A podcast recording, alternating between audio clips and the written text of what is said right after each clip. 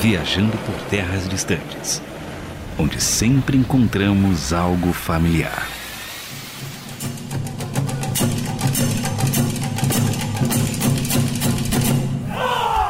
Eu sou o André Castilho, chegando com um Meteoro de Pegasus!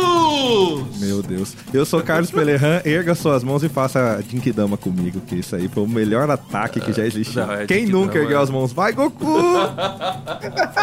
Esse e fazer fusão com os amiguinhos, né? Tá ligado? É que fazer fusão na rua você apanha, né? É que se você fazer a dança da fusão na rua, você apanha de quem não conhece. Olha esse moleque idiota. Eu sou o Felipe Vieira e eu teria um Gundam pra passear pelas galáxias, viu, cara? Ele profetizou, a gente tava falando sobre isso, cara. Ele vai ter um Gundam, essa é a profecia? Não, é porque a gente tava falando sobre isso. Mas a gente falando que ele gosta de Gundam, né? Eu sou o Rafael Bolin, chegando como uma unidade EVA 01, mas com cuidado pra não tropeçar no fio, porque os robôs de EVA só funcionam pelo cabo. Esse é meu garoto! Não, se for buscar, hein? Chama a Enel, se der problema. Da terra do sol nascente para todo mundo, um dos produtos culturais que mais faz sucesso e arrebata fãs hoje em dia, até hoje produzido no Japão, são os animes, que já tem uma história centenária. E é sobre ela que falaremos no episódio de hoje. Caramba, centenária, velho. Agora eu tô me sentindo um velho, né? Que eu já acompanho já faz um tempo. Mas,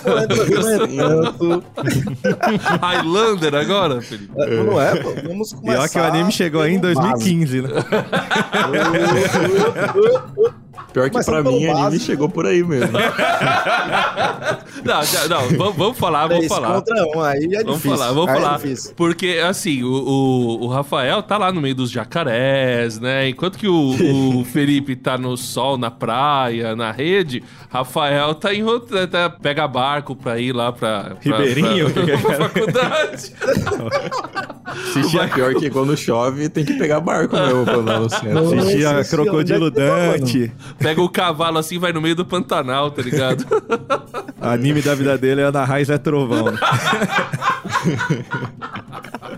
Ele assiste Rei do Gado e se sente em casa. Caramba, que galera prova. A xenofobia veio forte hoje. Ai, a minha família vai brigar comigo, cara, porque o Rafael é meu primo e eles detestam que eu fique zoando o Cuiabá com essa... Eu vou mostrar pra todo mundo. Pelo amor de Deus. Ai, eu vou editar esse comecinho. Deixa, quando chegar a carta que ele vai mandar pra sua família... Ai, abraço, família, querida. Foco, pelo amor de Deus, foco. Desculpa. O básico. O que é anime? Eu já queria começar falando, né? Eu gosto de fazer o paralelo aqui para os ouvintes. Animes são novelas japonesas, não, brincadeira. É dorama. É porque lá, em paralelo com o Ocidente, né, digamos assim, lá lança temporariamente... por sessões, né, digamos assim, seasons. Então aqui eu faço um paralelo com novela, porque aqui é normal ter novelas lançadas no decorrer do ano. Isso há um tempo atrás, né? Hoje eu não sei como é que tá, porque eu não assisto televisão. Mas pra mim é mais ou menos nessa logística, e são desenhos, né, orientais. Pra mim não tem muito segredo. Tem que ter cabelo espetado, já falei. E o olhão. Tem que ter uma abertura onde mostra os amigos, os rivais se encarando. Tem um padrão, pô. O poder da amizade, vai. Me fala um que não tem um poder da amizade, assim. Difícil. Isso aí tem que ter. É porque o tipo de anime que vocês assistem tem poder da amizade. Ah, pronto, lá vem. Esse é o tipo de anime que vocês assistem. Cara, nunca vi um anime completo. Não, vem com essa não. O tipo de anime que vocês assistem... Não, vem dizer que Evangelion não tem o poder da amizade. Para com isso. Evangelion? Tem. Tem o poder da amizade. Ai, minha mãe, parece a Saori e o Seiya. Tem poder da amizade. O Shinji não é amigo de ninguém lá, pra falar a verdade. Exatamente, tem isso daí. Evangelion, apesar do nome, ninguém é de ninguém ali, meu irmão. É, tem incesto só, beleza. O anime preferido do cara é Cavaleiro do Zodíaco, já começa aí. Começou com Meteoro de Pegasus, que é mais poder da amizade que CDZ. Então, vamos lá. Aquela deusa que o homem tá morrendo. Vamos fazer o seguinte, deixa essa briga pro fim. É verdade. Porque eu vou explicar por que eu escolhi Meteoro de Pegasus. É algo que a minha geração entende. Entendeu? A minha geração vai entender. Mas enfim, anime são desenhos animados japoneses. E aí, pra ficar bem claro, muito, muito, muito claro, Avatar não é anime. Não é, a gente já falou. O Príncipe Dragão não é anime. É anime tem que ter o Atashi do não sei das quantas. É só fazer no Japão que é anime. É, então... Deixa eu... Posso comentar sobre isso? Vamos lá. O Rafael é o nosso especialista. Nosso especialista de hoje. Sempre especialista, vai lá. É só porque que eu discordo um pouco, em partes, em você definir anime só dessa forma, porque, na verdade, não tá errado, tá certo. Estritamente é isso mesmo, desenhos do Japão. Só que acho que hoje...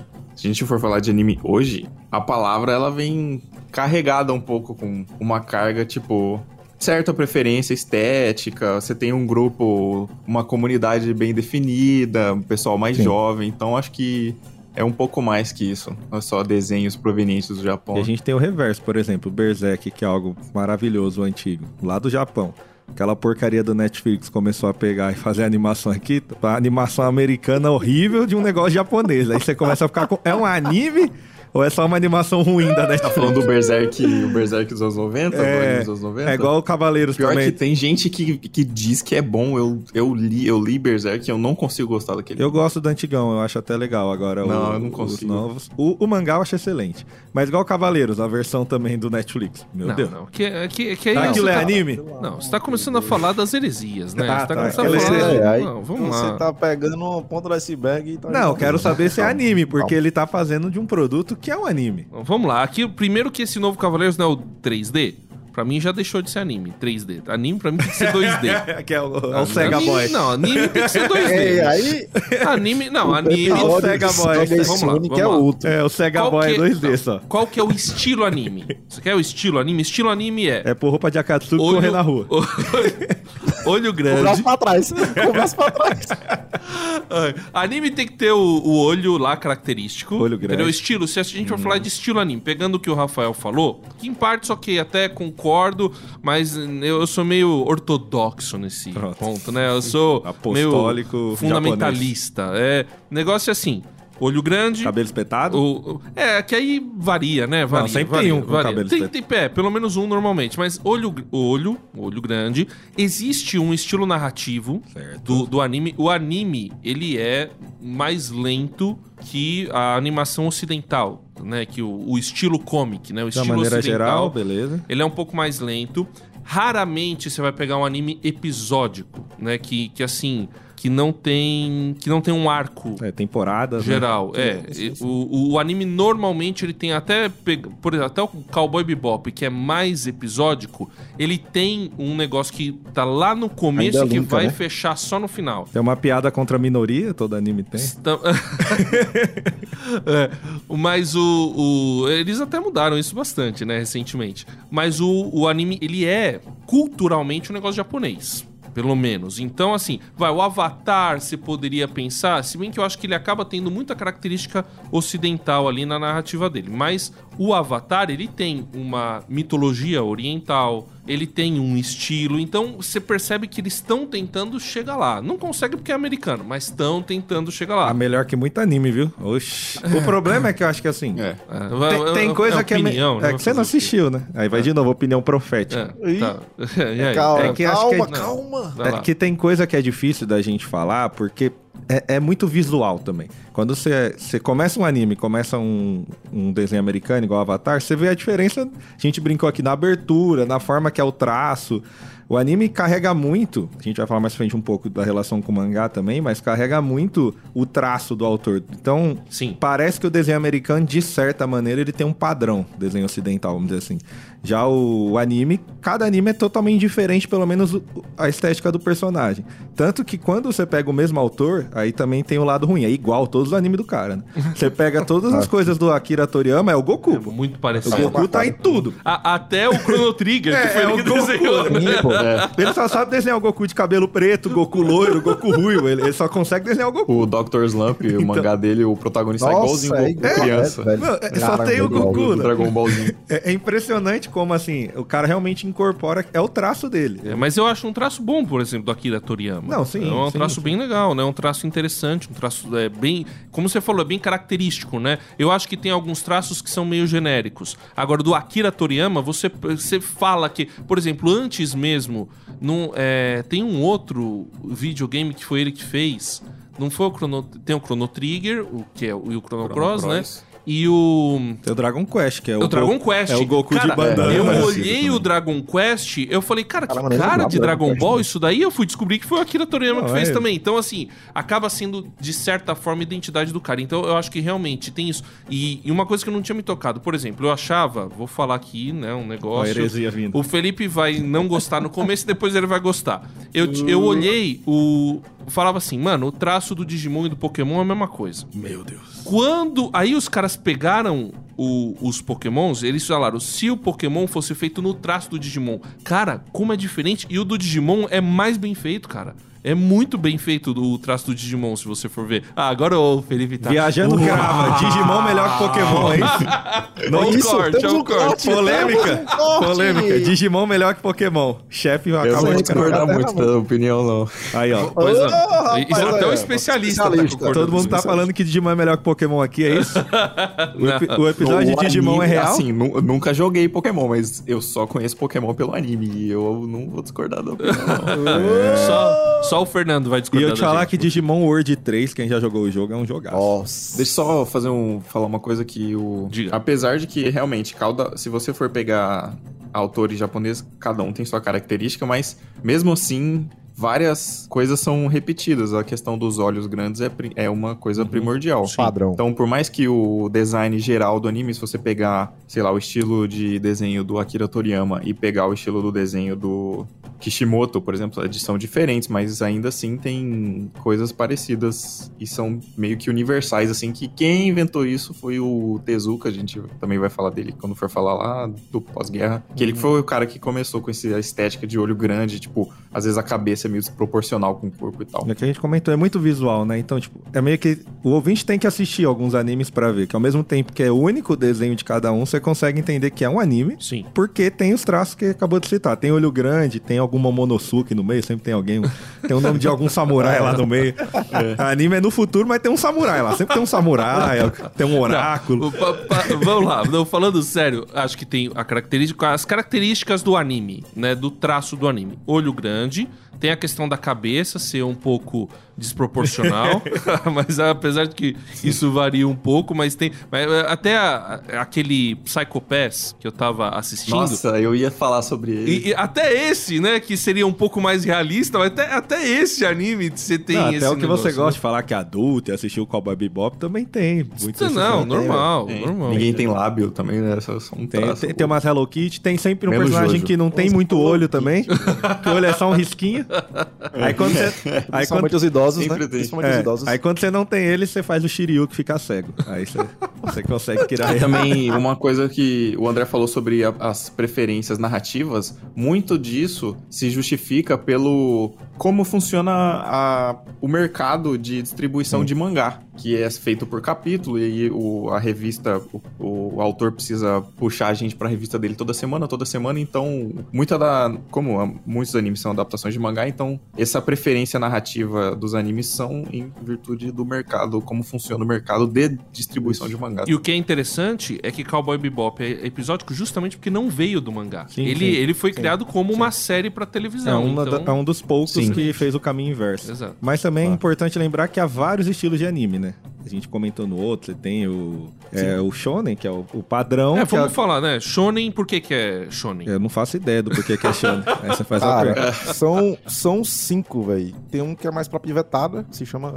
Kodomo, não sei se a palavra certa seria essa, né? Shoujo e Shonen já é pra adolescentes. É que Shoujo é feminino e o Shonen é masculino. É. E aí já pra galera mais jovem adulto, já é Josei, não sei, e Seinen.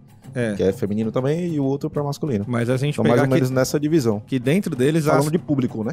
Divisão etária. Essa né? Que há subcategorias, né? Igual a gente comentou, tipo, Shonen, querendo ou não, são os padrões e os mais mainstreams, né? Naruto, One Piece, o próprio Dragon Ball, porque atinge o nosso público. Mas dentro deles, você tem outro estilo. Igual a gente comentou por cima do Sword Art, quando foi seu top 10, que ele é um Isekai. De certa forma, ele é um Shonen, mas o foco dele é outro. Então, a gente consegue ter vários estilos de animação dentro do anime. É que a gente tá acostumado... Gêneros, né? A gente tá tá acostumado a tudo é shonen, porque Naruto, Dragon Ball, que é o que histórias falar, então anime é só isso. Não, é muito mais. Cowboy Bebop é completamente outra coisa e ainda é um anime. Sim, ele tentou criar um estilo, na verdade, né? É. E foi o próprio Evangelion também é difícil encaixar ele. É mecha. Porque... Não, mas ele é mecha. Evangelion é mecha. É claramente... É que o Cowboy Bebop, ele mistura o western com o ficção científica com noir. É porque então, o Evangelion, eu entendo ele mecha, mas ao mesmo tempo, se você pegar a história, o robô, querendo ou não, ele é um ponto que não é o mais importante. O drama por trás de tudo é muito mais importante. Não é nem um robô, né, na verdade. Então, o ser humano gigante. Tipo, conceitualmente ele não seria um mecha, mas esteticamente ele é um mecha, ele é vendido como mecha. Sim. É um negócio complexo. É, sobre shonen e esse tipo de categoria, isso, na verdade, começou por causa das revistas e é meio difícil falar sobre e tentar encaixar isso aqui na nossa perspectiva aqui do Brasil, porque o que define... Nós aqui começamos a acostumar que shonen é tipo anime de luta, a maioria tipo, fica meio que isso um subgênero, né, chamado battle shonen. Luta e amizade. Só que se você for ver, shonen seria tudo aquilo que é destinado pro público adolescente, mas isso é muito subjetivo, por exemplo. Death Note, vocês considerariam shonen? Então, aí que tá, né? E ele é shonen, né? Ele é, mas a classificação é 18. Ele foi publicado... O Attack on Titan também é shonen. Na verdade, ele Attack depois Titan foi é pro... shonen? Não sabia disso. Sim, ele começou... Eu não lembro o nome da revista, mas é uma revista shonen. E aí tem animes tipo... Não sei se alguém conhece Kaguya, um anime de comédia, de escola, e ele foi publicado numa revista seinen. Então, tipo, é meio difícil. É, porque o que eu é meio tinha... subjetivo, né? Você queria dizer que é pra adulto, não é pra adulto. As gerações mudam também, né? Também, então, mas o que eu tinha ouvido é que é mais ou menos assim. Tem a ver muito com a idade do protagonista. Então, normalmente... é tudo shonen, os caras maníacos, eu queria protagonista de 12 anos. Então, mas é que aí que tá. Normalmente, tradicionalmente, o shonen é protagonizado por um homem... estudante secundarista. Branco. Né? Ou fundamental. Branco, porque Japão, né? Polêmica. Japão, você quer o quê? Aliás, o pessoal falaria que é amarelo, né? Se fosse, mas verdade, ok. Sim. Mas tem um afro-samurai aí pra quebrar todo mundo.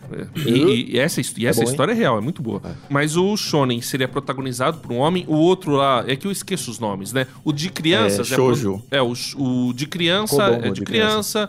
O Kodomo é de criança, que seria o Pokémon. Pokémon é um Kodomo, né? O Doraemon também é Kodomo, que é um bem conhecido. O de menina é uma menina estudante. Agora, os mais... Exato. Os mais velhos são protagonizados por personagens mais velhos. Polêmica, também. Rama meio é shoujo ou é shonen? Eita. É um bom ponto. É difícil. Mas é shonen. Eu acho que fica mais fácil quando a gente meio que estabeleceu que todo anime de luta parecido com Dragon Ball é um shonen, então acho que se a gente utilizar shonen como isso, fica muito mais fácil. E todo shoujo é tudo que é parecido com... Guerreiras Mágicas anime? De Rei. Sailor Moon. Sailor Moon, Super Pig, Sakura, Ladybug. Nossa, não, Ladybug não. Aí fica mais fácil um pouco, eu acho. Porque, o Cavaleiros, por exemplo, se você pegar o mangá, os caras têm 12 anos, 13. Aí, tipo... Não, o Guts, no começo do Berserk, tem 16 anos, alguma coisa assim. Então, tipo, é muito difícil quando a gente usa essa faixa etária. Mas a gente pode também usar como regra que, praticamente, pra virar um anime, tirando Cowboy Bebop e as exceções começou como anime, é um mangá bem sucedido? Normalmente não. Né? Mas não necessariamente. Divisão. Não, acho que o Sword Art Online é livro. Light Novel. É Light Novel. Tá, mas vamos falar. Geralmente o anime é feito de um produto que foi ali de literatura que deu certo. Então, Pokémon acho que, não, né? Acho que vai depender da perspectiva do cara também, da comparação, né? Tipo, o André tá falando que ele é um pouco mais ortodoxo. Se for pensar assim, a gente vai pensar mais no que veio de mangá e adaptou pra anime. Que então, a grande maioria das mentes... Eu sou ortodoxo de ser japonês. É isso que eu sou ortodoxo. Mas eu tô só usando como um exemplo, tipo. Aí já outra pessoa vai pensar, mas se eu fiz o Pokémon e vendeu mais games e depois o anime não foi tanto quanto no game. Mas foi bom e vendeu também. Então já é uma outra perspectiva. Acho que varia muito, né? É que era meio que um padrão também antes, né? Hoje a gente tá vendo uma inversão, igual, por exemplo, a gente falou de Last of Us, que é outro universo, mas assim, a gente viu um jogo que virou série. Geralmente a gente via coisas ao contrário, né? Um filme, uma série, porque o mercado maior era esse. É que existe uma questão mercadológica também. É muito mais fácil, em vez de você criar um roteiro original, você pegar algo que fez sucesso, já foi testado, a história já deu certo e transportar para uma mídia que é mais cara, que é o caso da televisão. É mais caro você fazer um anime, né? Você fazer uma animação do que você fazer um mangá. Então você testa primeiro no mangá, deu certo, deu sucesso, aí você transporta pro anime. Tem o caso de outras mídias que você, poxa, deu certo, então vamos produzir um anime pra gerar mais renda, né? Pra fazer mais lucro, que é o caso do Pokémon. O próprio Digimon também começou como um videogame. Agora, é um pouco mais raro, mas existe bastante, é porque a gente não acompanha tanto, mas no Japão é muito comum você ter coisa original, né, Rafael? Eu acho que se você olhar hoje, se você pegar, sei lá, todos os animes que saíram nos últimos 5 anos, por exemplo, eu não sei se a grande maioria, assim, esmagadora vai ser baseada em mangá. Talvez o mangá e a light novel, até porque o Sword Art Online deu uma popularizada muito grande no gênero dele, e a maioria dos produtos que são do gênero dele também são de light novels, então pode ainda ser, eu não sei, não tenho números, mas pode ser que realmente seja mangá o maior ainda, mas eu não acho que é tão grande assim. E também eu já vi anime, tem anime baseado, tipo, tem um anime chamado Mars Red, ele é baseado numa peça de teatro. Você tem muito anime também que é baseado em lenda japonesa antiga, umas culturas assim do folclore deles e tal. Mas acho que assim, realmente deve ser mangá ainda a maior fonte de adaptação, mas eu não acho que hoje em dia é tão maioria assim esmagadora. O mercado tá mudando, né? Então... mesmo porque você sabe que lá no Japão hoje você vende muito mais mangá online do que o digital. Isso. Do que o impresso. Até porque não tem espaço aquele país, né? E a maioria das light novels, que são só textos, são textos tipo livros mesmo, aparecem na internet. Acho que não sei se o ReZero, até o Sword Art Online talvez tenha surgido assim, muita light novel, porque o acesso ficou muito fácil, então qualquer um ali escreve e se fizer sucesso, fez sucesso. Sim. E os estúdios, eles prestam atenção nisso também. One Punch, né? Exatamente, eu ia falar disso. One Punch Man, que é um quadrinho digital, né? Ele era um mangá digital. Ou seja, falamos e não definimos. Não, olho grande... Não, vamos lá. Olho grande, estilo característico de desenho, às vezes com alguma desproporcionalidade, normalmente vindo do Japão, uma narrativa... Com características orientais um pouco mais lentas. E um nome muito japonês, né? Nunca vai ter o Kleber protagonista. Exatamente, E normalmente César. Tem alguma mitologia que tem a ver um pouco oriental. Às vezes não. Agora uma outra polêmica. Holy Avenger. É o mais mangá dos produtos ocidentais. Vocês sabem o que é Holy Avenger, né? Já vi. Eu não. Não. Vou fingir que eu não tô pesquisando aqui agora. Eu estava buscando aqui na memória e eu lembro que criado em 1900. Holy Avenger é um mangá brasileiro, né? Um quadrinho brasileiro. Muito, nossa, parece muito, velho. É muito mangá. Lembra muito da ideia, né, mano? É brasileiro. Não, ele era baseado num RPG, né? Produto Tupiniquim, hein? É o RPG Tormenta. Ele é a história do... Ele é uma das histórias principais do Tormenta, do que o pessoal conhece hoje, né? Fez financiamento coletivo. Você lê de trás pra frente também? É o Capitão. Não lê de trás pra frente. Por isso que é ocidental. O personagem é o Capitão Nascimento, Dadinho e o Laranjinho Acerola.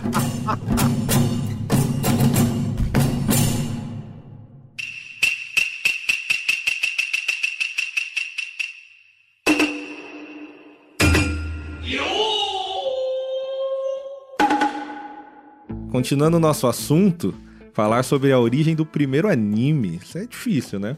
Porque você não tem uma unanimidade, assim, de que é o primeiro anime. Eu sei que, pelas minhas pesquisas profundas... Ah, certo. Vamos lá. Você acha que eu lembro? Eu também não sou mentiroso. Não, eu tava assistindo outro dia o primeiro anime aqui... para falar com vocês, né? Com monóculo. Pra começar, eu não tava nem vivo, né, mano? Pelo amor de Deus. O negócio é 1917, qual a possibilidade? Eu tava reclamando do Final Fantasy de 96, acho que eu tava... Então, pra não falar errado, eu vou ler aqui, ó. Namakura Katana, ou seja, é a katana cega, né? Espada cega, que justamente a história do anime é isso. O cara vai comprar uma espada, toma um calote, acho que é brasileiro mesmo. Foi comprar a katana... Tomou o golpe, porque a katana era cega, e é o cara indo atrás pra recuperar e ter uma katana de verdade. Eu não parei pra assistir, serei sincero. Alguém viu ou só leu a história? Ele é bem rápido. Tem na Wikipédia. É verdade, tem na Wikipédia. Sério, mano? Onde você viu na Wikipédia? Sério. Não, mas é, no artigo da Wikipédia sobre história de anime, tem esse anime lá, é mó legal. Se você pegar um bloquinho de nota e desenhar, passar rapidinho, é a história do anime. É doido que o olho dele fica virando, é uma coisa meio maluca, assim. É animação de 17, né, cara? Só que então, aí é que tá. Essa animação, ela não tem quase nenhuma característica das características que a gente falou aqui, atuais, que os animes têm hoje. É, os animes pré-Segunda Guerra também, né, gente? Tem exatamente. Então, exatamente. Por isso que eu falei no começo, pô, é meio difícil. Se você definir anime simplesmente como animação japonesa, tipo assim, esse, por mais que tenha sido, deve ter sido muito importante pra época, o início da animação, mas hoje, no anime hoje, teve quase nenhuma influência esse começo, assim, e outra, lá atrás. E outra que teve a galera também que bebeu da fonte dos americanos, né? Num tempo ali teve um crossover, a gente vai estudar um pouquinho mais aí. Estudar não, né? Falar. Foi com o Telecurso escola, 2000, né? Teve uma galera que bebeu um pouco da fonte ali, dos americanos e tal. Até essa expansão e começar a desenvolver sozinho e tudo mais. Então teve bastante variação aí. Deve influenciar algum autor doido, porque sempre tem um autor que, eu vi lá em 1917, teve um anime, me inspirei. Mas pro grande público... Se você ler sobre a história do depois da guerra, quando começou a surgir a indústria forte, uma das coisas que eles queriam, assim, de fato, era meio que reestabelecer e firmar uma identidade japonesa, assim, na cultura deles. Sim. Então, a animação antes da guerra tinha bastante influência ocidental, então faz completamente sentido também eles deliberadamente terem ignorado isso também. É, o pré-guerra, ele se confunde com a história do cinema lá no Japão. Então, quando você entra no cinema no Japão, e o pessoal começa a fazer as animações, então a gente poderia dizer, a origem do anime vem disso, porque você começa uma indústria de animação japonesa que depois vai resultar em animadores que aí vão buscar a identidade no pós-guerra. Mas o pré-guerra do Japão é importante a gente saber, talvez pegar um pouquinho aí do contexto social do Japão. O Japão até metade do século XIX, ele era um país feudal. Totalmente feudal, inclusive não se permitia armas de fogo no Japão. Até que acontece a abertura do Japão, o início da era Meiji, e aí você tem uma modernização do Japão, que é interessante, antes havia o shogunato, que eram os ditadores, e a figura do imperador uma figura praticamente decorativa. E o ditador, ele era um líder militar, ele era um general, um shogun. Aí quando acaba e vem a restauração Meiji e inicia essa nova era no Japão, dá mais poder pro imperador, mas que ao mesmo tempo é a maneira dos ocidentais de colocarem ali as suas armas, mas o Japão, como sempre foi um país que praticou uma espécie de antropofagia cultural, ou seja, ele bebe da fonte externa e adapta aquilo para a própria realidade, então o Japão se modernizou de maneira muito rápida. E o interessante é que as duas cidades, entre as mais modernas do Japão, as mais industrializadas, eram justamente Hiroshima e Nagasaki. Por que destruíram Hiroshima e Nagasaki? É porque queriam pegar as cidades lá, escolheram aleatoriamente? Não, é porque justamente eram duas das cidades que representavam melhor a modernidade no Japão naquela época.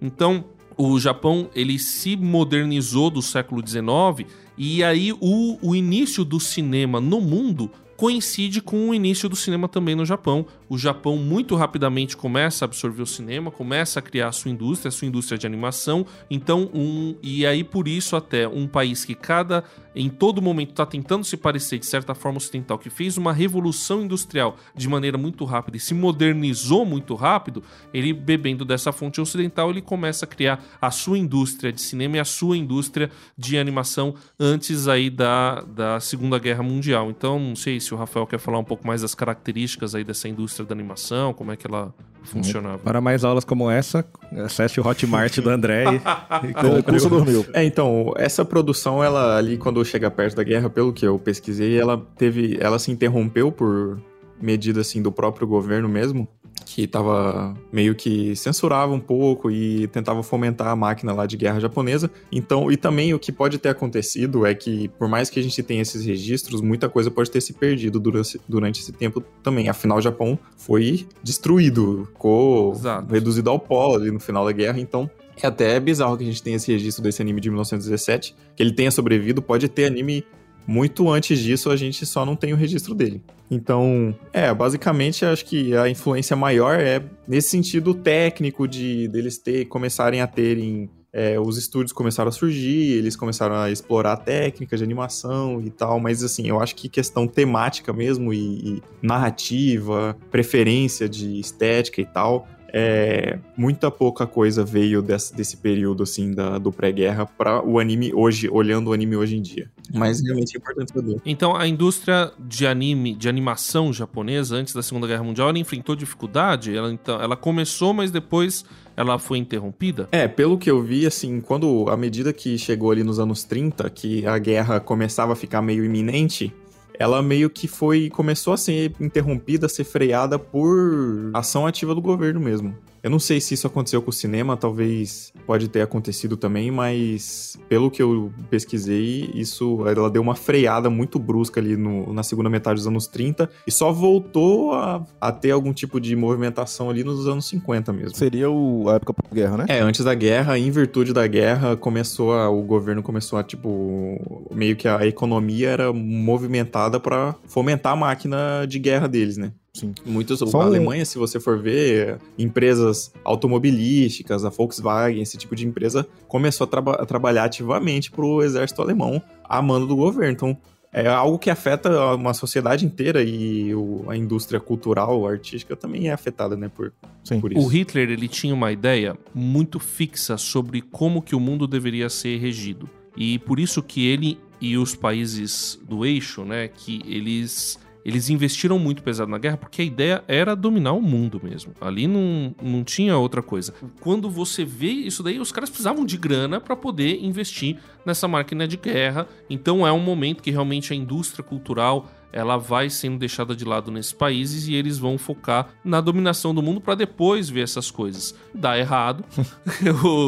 Pinque o cérebro que tentaram dominar. Tinha uma questão muito forte de propaganda, né? Também, então, sim. A indústria cultural também funcionava em direção à propaganda do ideal que eles tinham lá na época. Então, a Alemanha acontece a mesma coisa também. Não é à toa que as Américas também fecharam parceria com o Japão um pouco depois, né? Então talvez eles enxergaram aí, vamos tentar derrubar a Alemanha, que ela tá crescendo demais. Então, vou por aqui sorrateira, fechou as parcerias, né?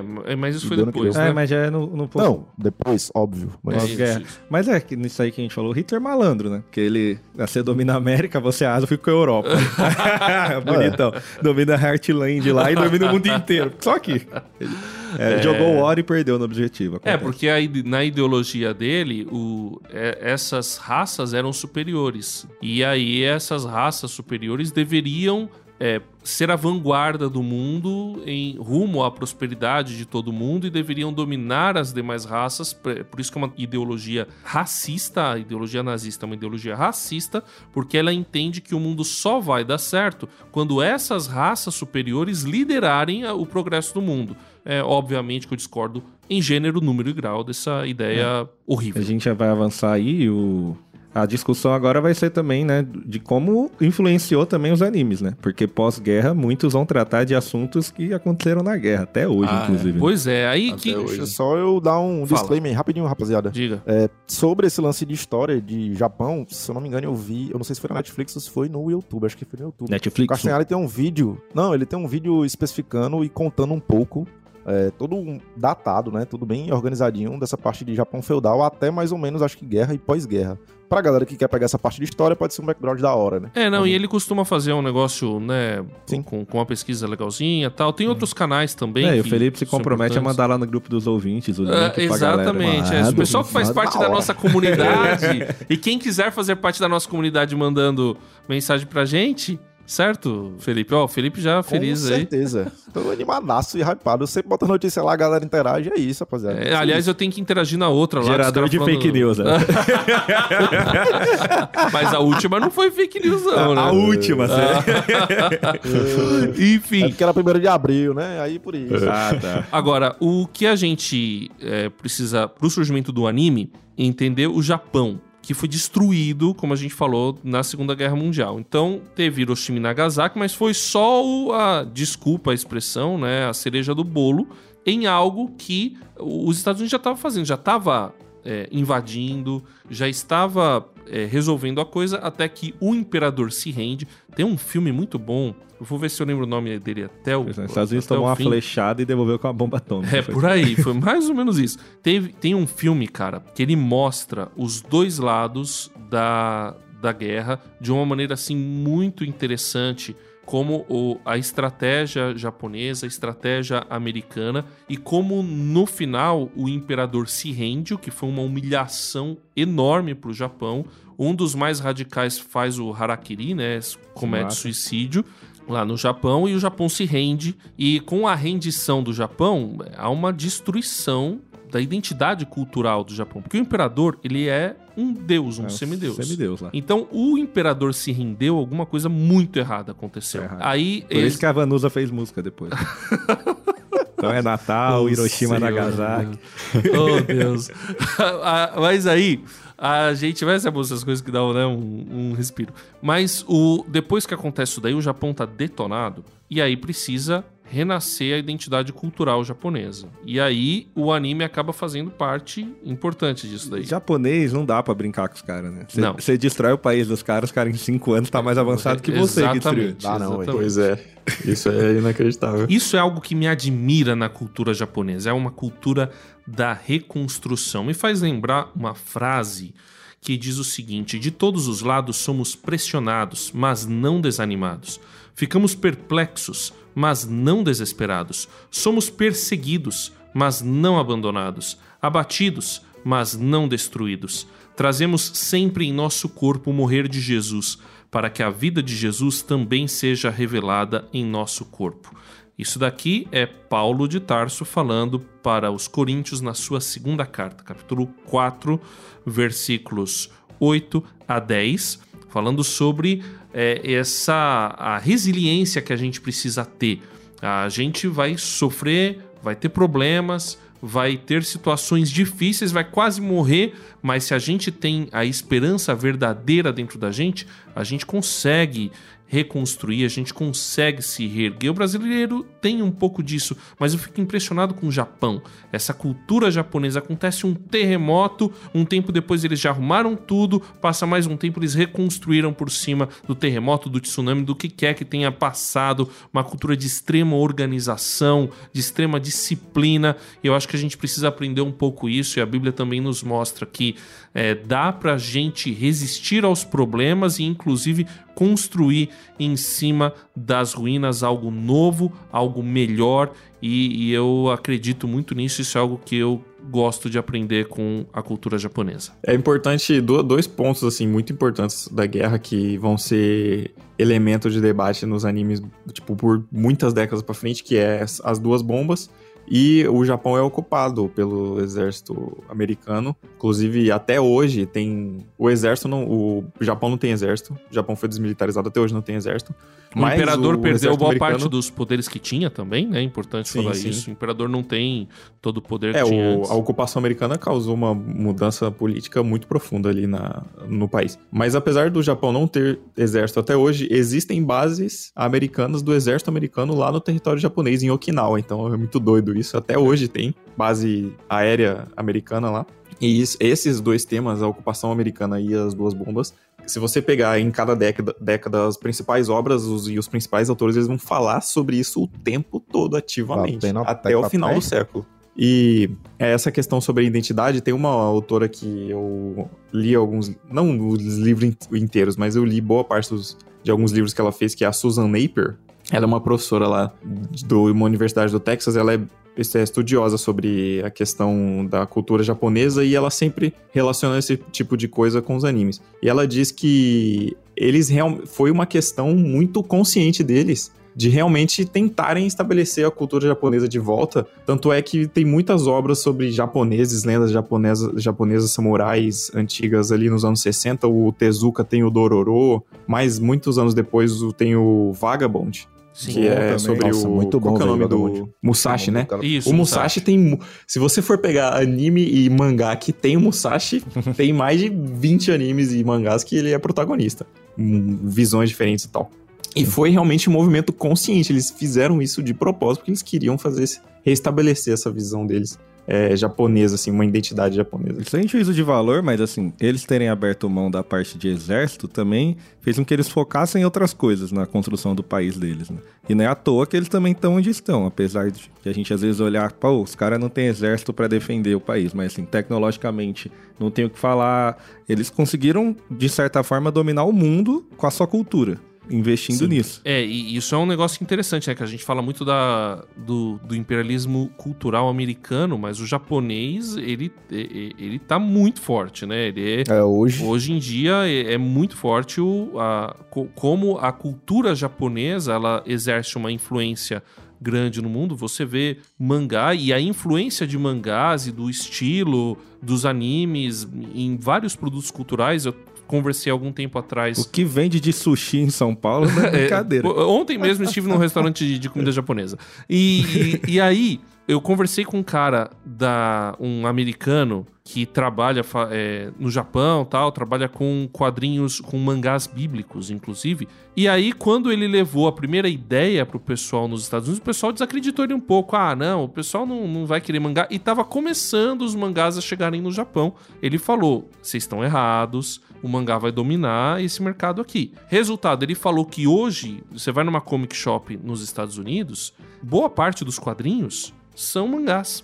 Então, ainda existe a cultura do comic, né, nas comic stores, é muito forte, mas o mangá entrou muito forte nos Estados Unidos. No Brasil, então, nem se fala. Eu acho que não Você dá tem nem... uma... Eu acho que a parte do mangá aqui é muito mais forte que a do quadrinho, assim, de um modo geral. Apesar de quadrinho ainda ser algo que você tem muita gente que gosta, é forte, mas se eu vou falar assim, sou millennium quase, né? Sou 96. Então, da galera que... Essa galera mais nova. Galera que, assim, da minha geração pra frente, não tem comparação. De ler quadrinho ou mangá. Certeza, o pessoal lê mais mangá. Mangá 100%. Agora aqui temos, no pós-guerra, Rafael, a gente tem, então, essa construção de identidade e aí começa a formação de uma indústria. Qual que seria, então, o formador do mangá no pós-guerra? Quem é a pessoa aí que definiu esse estilo? Com certeza é o Tezuka, né? O Osamu Tezuka, que a gente já tinha falado antes, né? Mas essa estética que hoje é presente, ele que criou. Ele é o autor de Astro Boy. Grande Astro Boy. Astro Boy é um dos primeiros animes aí pós-guerra. Tem um desenho do Astro Boy em preto e branco ainda. Sim. Animado. E aí, se você vê o Astro Boy, ele já é bem característico, mais parecido com os animes hoje. Bem Speed Racer. Acho que Speed Racer também é dessa época, mas acho que não é do Tezuka, não. Ah, não é não. Eu só... Não, ele só citou como... tem outros, Eu pesquisei, tem um Kimba, o Leão Branco, nunca vou falar desse, mas Kimba, é importante. Esse é importantíssimo. O Kimba, o pessoal diz, inclusive, que o Rei Leão é... Exatamente. O Kimba é aquele... É o Kimba japonês. Exatamente. Muito mais antigo, inclusive. A história diverge bastante depois de um tempo, mas o pessoal pega uns quadros assim, é parecido, cara. Tem umas o nome é parecido, né? Cara, não sabe não. O nome, pelo menos. Isso, e é um leão pai, leão filho e tal, né? Tem algumas semelhanças. E o Tezuka, ele... Inclusive, uma curiosidade, que o prêmio hoje, ele é conhecido como Deus do Mangá e Pai do Anime. Ao mesmo tempo. Cara, eu quero falar, pai do anime, velho. Ô, louco. E o maior prêmio de mangá que existe hoje em dia chama Prêmio Osamu Tezuka. E se você for ver as obras dele, uma outra característica que a Susan Napier também diz nos livros dela é que, por mais que ele esteja falando sobre coisas muito sérias, se você for ver o Astro Boy, o Astro Boy é o desenho lá de um gurizinho que tem um cabelo espetadinho, foguete no pé e tal. Mas ele fala sobre tecnologias e sobre tecnologia em armamentos. Então ele tá falando sobre coisas muito sérias que ele viu na guerra, sobre coisas horríveis que ele viu na guerra, mas é de uma forma, assim, leve até. Porque o Astro Boy, querendo ou não, acaba, no final das contas, é um desenho pra criança e tal.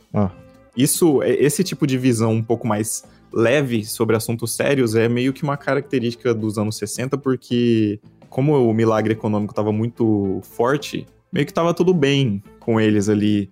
A economia tá bem, então tá tudo bem. A gente estamos reconstruindo, a gente conseguiu refazer a economia, o Japão teve uma crescente econômica absurda. Então eles tinham uma visão otimista sobre o futuro das coisas. Apesar de que eles não esqueciam todo o horror da guerra e tal, mas assim, eles falavam de coisas sérias de uma forma mais de boa. Que lá pra frente a gente vai ver que isso vai se perder completamente. Mas é uma característica, assim, desse período. O Tezuka, o traço dele é bem bonitinho. Ele tem um mangá chamado Adolf. Conhece? Não, esse não. É um mangá que ele... É um mangá que ele tem 3 protagonistas. Os 3 protagonistas se chamam Adolf. Um deles é o Adolf Hitler, o outro é um alemão que era judeu e o outro é um japonês. E aí a história... Ele fala sobre a guerra, sobre o que ele viu da guerra e tal. E aí você vê o Adolf Hitler naquele traço do Tezuka, é muito engraçado. Que é o traço do Astro Boy, mas é o Adolf Hitler falando e tal. Ele é um personagem. E ele fala contra a guerra e tal. Tá acostumado a ver Adolf Hitler, então, meio Charlie Chaplin. É, tipo, quando ele vai dar o discurso, tem um bocão gigante, parece engraçado você ver o traço dele. Mas ele fala sobre coisas muito sérias e tal, tipo, atacando Hitler a todo momento. Interessante. É uma característica muito interessante dele. Que outros autores a gente tem, além do Osamu Tezuka, aí nos anos 60, no Japão? Nos anos 60 tem o, assim, no mangá, ele é o principal, e aí os animes também vêm muito dos mangás dele. Tem o Go Nagai, que aparece ali nos anos 60 e nos anos 70, ele é o autor do Mazinger Z. Mazinger Z, sim. Que é o Go Nagai, ele fez o Getter Robot também, outro mecha famoso. E acho que mas ele é a obra mais famosa dele, é o Devilman, que ele acho que é do final dos anos 60. Esse aí é brabo. Só que aí ele já destoa muito... Ele já destoa muito do tipo de tom que as histórias tinham na época, porque o Devilman é muito pesado, o Devilman é bem forte. Teve até um remake aí agora. Teve, tá na Netflix. Muito bom, inclusive. Devilman, então, eu ouvia falar desse recentemente, eu não conhecia esse daí. Não, esse é antigaço. O Go Nagai, ele tem um mangá, ele tem uma adaptação em mangá, ele ilustrou em mangá a Divina Comédia do Dante. Eu nunca vi, mas eu tenho muita vontade de ver, parece ser muito legal. Deve ser bom. É que o especialista é o rapaz aí, né? Sabe o nome dos caras, não sei não. De anime que eu lembro dessa época, eu tava até olhando, tem aquele Cyborg 009 lá, que o Felipe deve gostar, né? Não pode ver um robô que ele já fica... Esse aí nem tanto, né? Que eu não tava nem vivo, mas... A vida começa do dia que ele nasceu mesmo. O que aconteceu antes. Exatamente. Mas na verdade, eu acho que até o Speed Racing ainda eu vi o primeiro, antes sem ser o bonitinho de manchete pra cá, né? Eu ainda vi o primeiro, mas não vi todo, assim. Vi só alguns episódios e tal. Eu acho que eu nem vi o primeiro. Mas é porque também eu gostava também do Speed Racing. Eu vi umas partes do primeiro Speed Racing. O Astro Boy também, porque o remake eu gostei muito, só que já é algo bem mais atual, né? Aí eu dei uma bisoiada na versão antiga. Mas assim, não difere tanto. Óbvio que cores e tal é muito diferente, mas... Parece um Game Boy Color, assim, né? É, total, velho, total. Mas é bom, velho, eu gosto. Quando a gente entra na década de 70, eu sinto, né, de pesquisa... André sensitivo. Exatamente.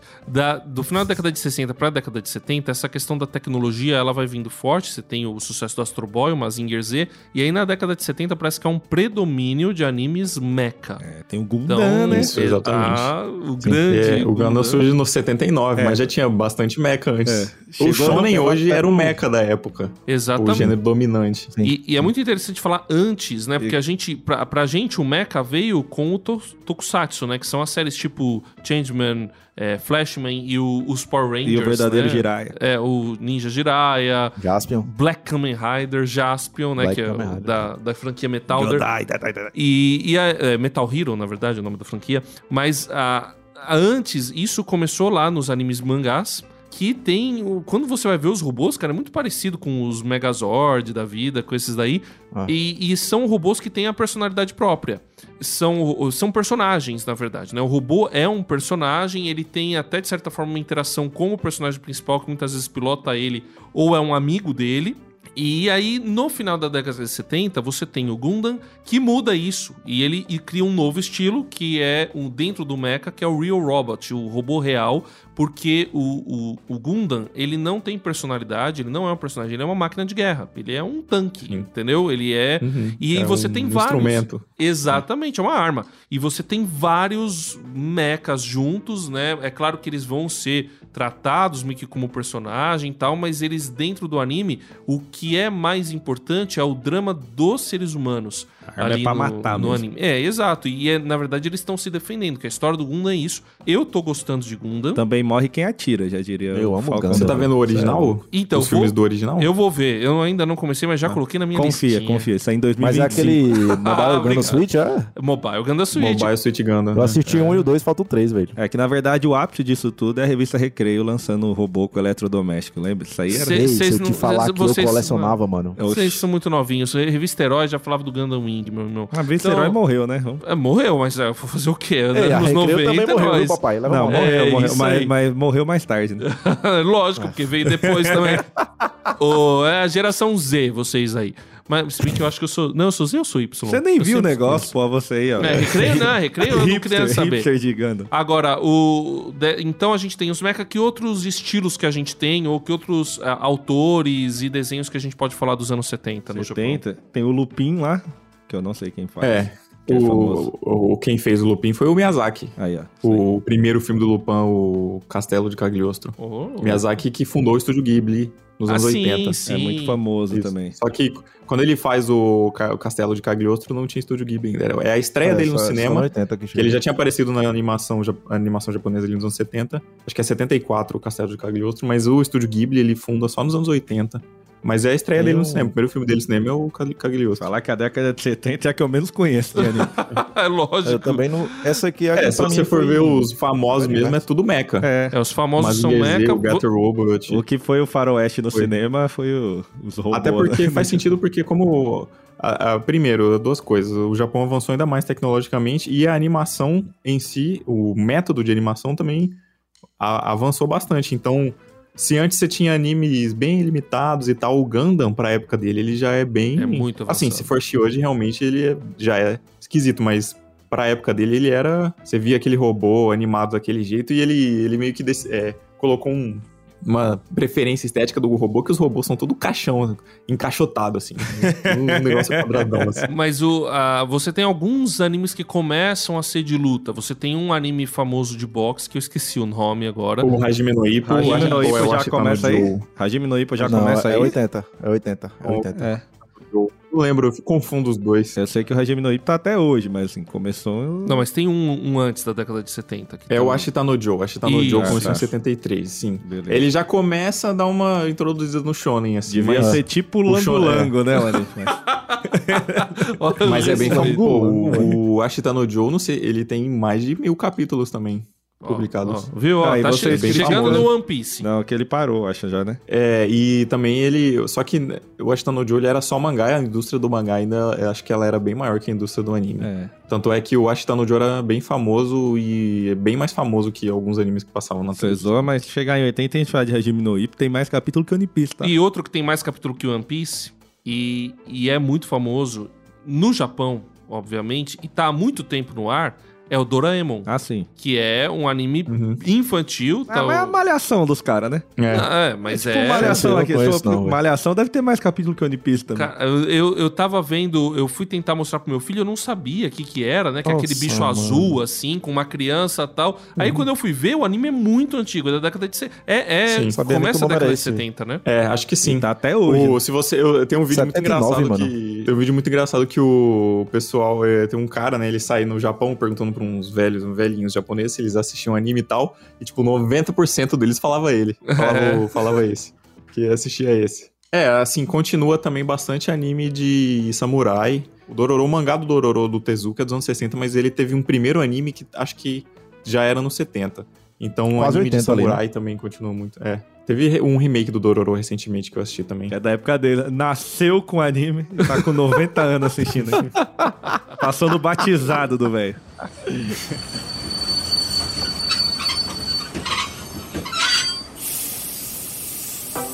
Carlos Pellerran, quais são as redes sociais para os nossos ouvintes nos seguirem? Nos seguirem? Então eu não conto e-mail.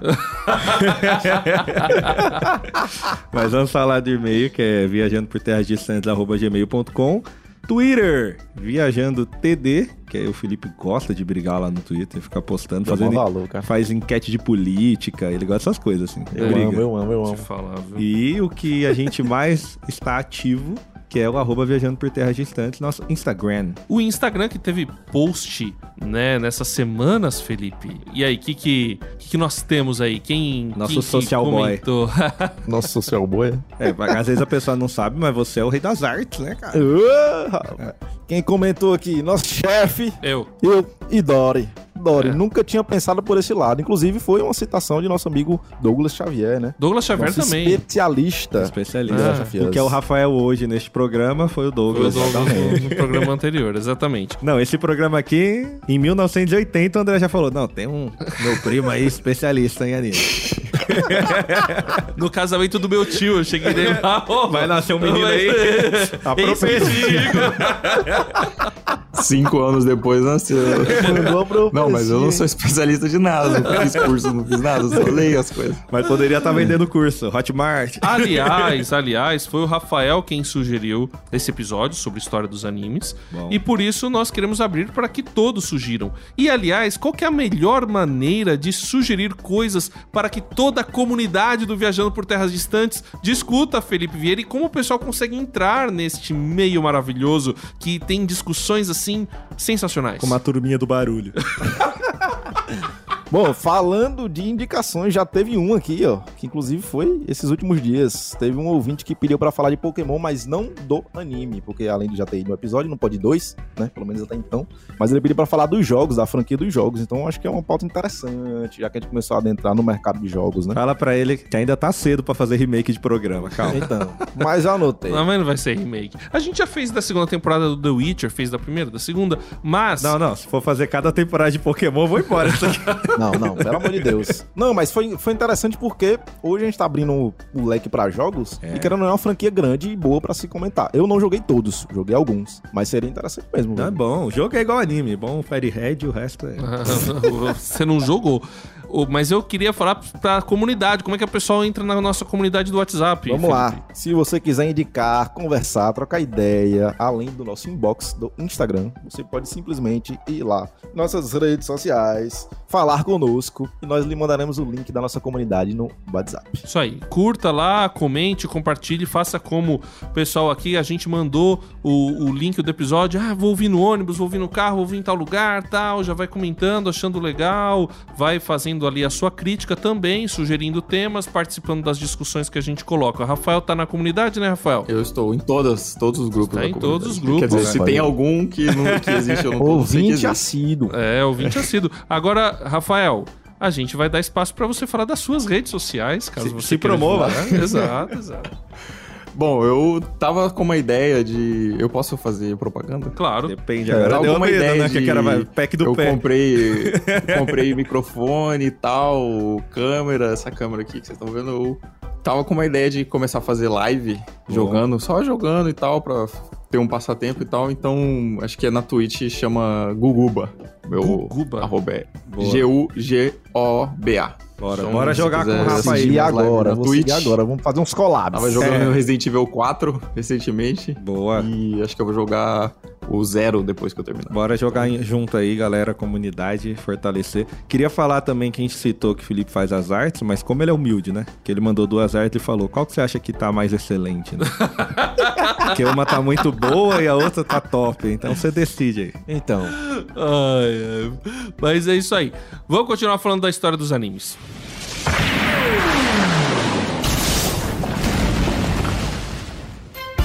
Bom, galera, dando continuidade aqui para o decorrer das décadas até a atualidade. Vamos começar da década de 80. Começou a ficar os animes de lutinha, né? Agora a gente começa a adentrar aqui, eu e o Carlos, a gente já vai dar aulas. Aulas. Tá bom, então me fala... Vamos lá, me fala... O André já começa a ter memórias próximas. Aulas de história. Obrigado, aulas de história. Valeu. Meus cabelos brancos te agradecem pelo comentário. Mas me fala 5 animes de lutinha da década de 80, Felipe. 5 animes de lutinha? Tá fácil, velho. É porque aqui no Brasil só chegou na década de 90.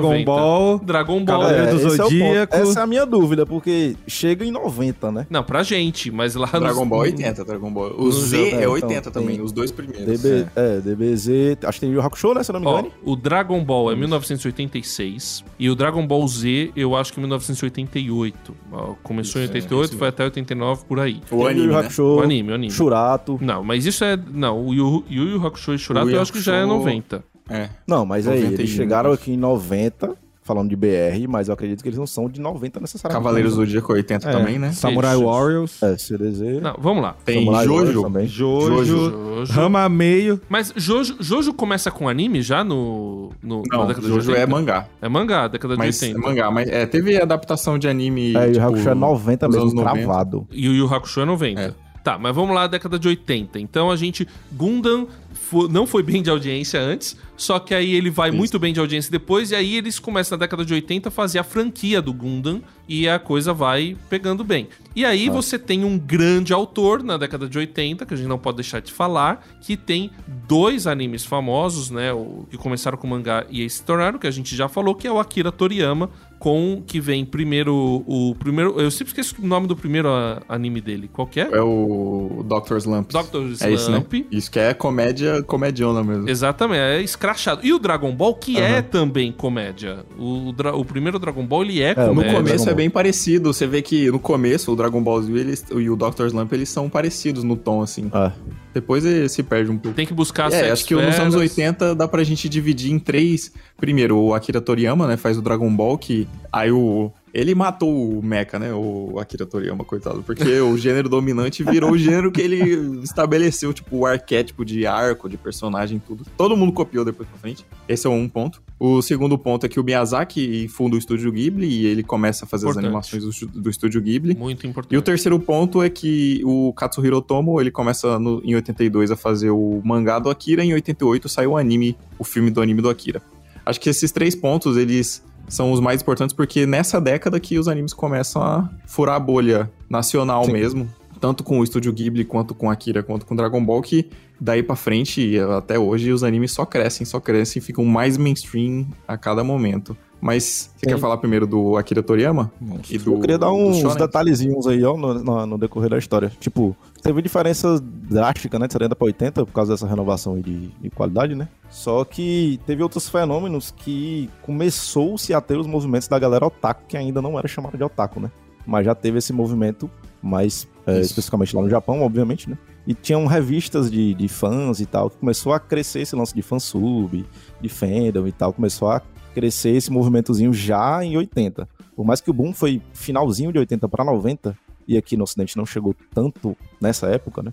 Mas já estava se originando lá. Então, digamos que esse conceito todo de animes e mangás e tal começou a sair um pouco mais do Japão, começou a gerar um burburinho, e foi a época casual também de Star Wars, né? Eu acho que foi em 1977. Então eles pegaram esse hype também e seguiram na linha de Gundam e começaram a produzir mais coisas. Então isso pode-se dizer que ajudou tudo a pipocar, né? Até vinha a Jinkidama e destruir esses robôs. Com certeza. Porque como é que o robô vai contra um Kamehameha? Também teve o grande Miura com Berserk, que você não conhece, mas é muito bom. Finalzinho de 80. Tem outros animes de luta também, velho. Então, mas eu acho que a virada acontece muito na seguinte direção. Em primeiro lugar, falando sobre o estilo, né? Um estilo, ele é mainstream e depois ele se torna um nicho. Então, começa os mechas a se tornarem um nicho, e aí você vai ter mecha, até hoje você tem mecha, mas ele deixa de ser exatamente um mainstream. Ele é um nicho de mecha, você tem o público consumidor ali. O de lutinha vira um mainstream e depois ele se torna um nicho. Um mainstream eterno. Não, mas hoje você tem algumas coisas diferentes, que aí vem o Berserk com uma característica mais adulta, diferenciada, trazendo fantasia sombria, que é um estilo bem diferenciado dentro da própria fantasia. O bicho vindo é a categoria. É, por aí. Você tem a alta fantasia, que já tem algumas coisas japonesas de alta fantasia, mas o Berserk, ele traz, talvez, eu não sei se ele inaugura, mas ele vai bebendo de diversas fontes e vai trazer a fantasia sombria, que é um outro estilo de fantasia. Teve Hajime no Ippo também, o Berserk, eu acho que ele não inventou o conceito, mas eu acho que ele é um dos primeiros que meio que define uma estética, assim, pra Dark Fantasy, que colocou em imagens e tal. Eu falo, a partir de hoje, a referência pro Dark Fantasy é isso aqui. Aí você vai pegar, tipo, muito inspirado lá no período da Idade Média, com tudo sujo e tal. Que a Idade Média é de verdade, né? Vamos comentar assim. E é engraçado que esse tipo de gênero não é tão querido, assim, pelos japoneses. Não é o gênero mais demandado, assim, pelo público japonês, esse gênero mais histórico e tal. O japonês gosta de ficção científica, um Akira, eles gostam de uns negócios... E luta também, luta e ficção científica e robô gigante. E aí que tá uma coisa importante, que é quando a gente fala do Akira, a gente tem um gênero que é ocidental, mas que entrou muito forte no Japão, que é o cyberpunk. Que seria uma baixa ficção científica, né? Uma ficção científica, mas que não necessariamente tem que usar colonização de planetas, né? Não necessariamente são guerras interplanetárias. É algo muito mais pé no chão, que trata de problemas sociais sérios, que trata de questões urbanas e é um anime futurístico urbano. Então o cyberpunk, que vai ter uma adesão muito grande no Japão, a gente tem a Akira, mais tarde a gente tem o Ghost in the Shell, o próprio Cowboy Bebop traz alguma coisa ali de cyberpunk em grande medida. E Evangelion tem um pouco. Evangelion tem um pouco de cyberpunk também, então, mas o Akira acaba sendo um grande o representante do cyberpunk japonês. Uhum. Ele e Blade Runner, eles saíram próximos, o mangá do Akira e o Blade Runner.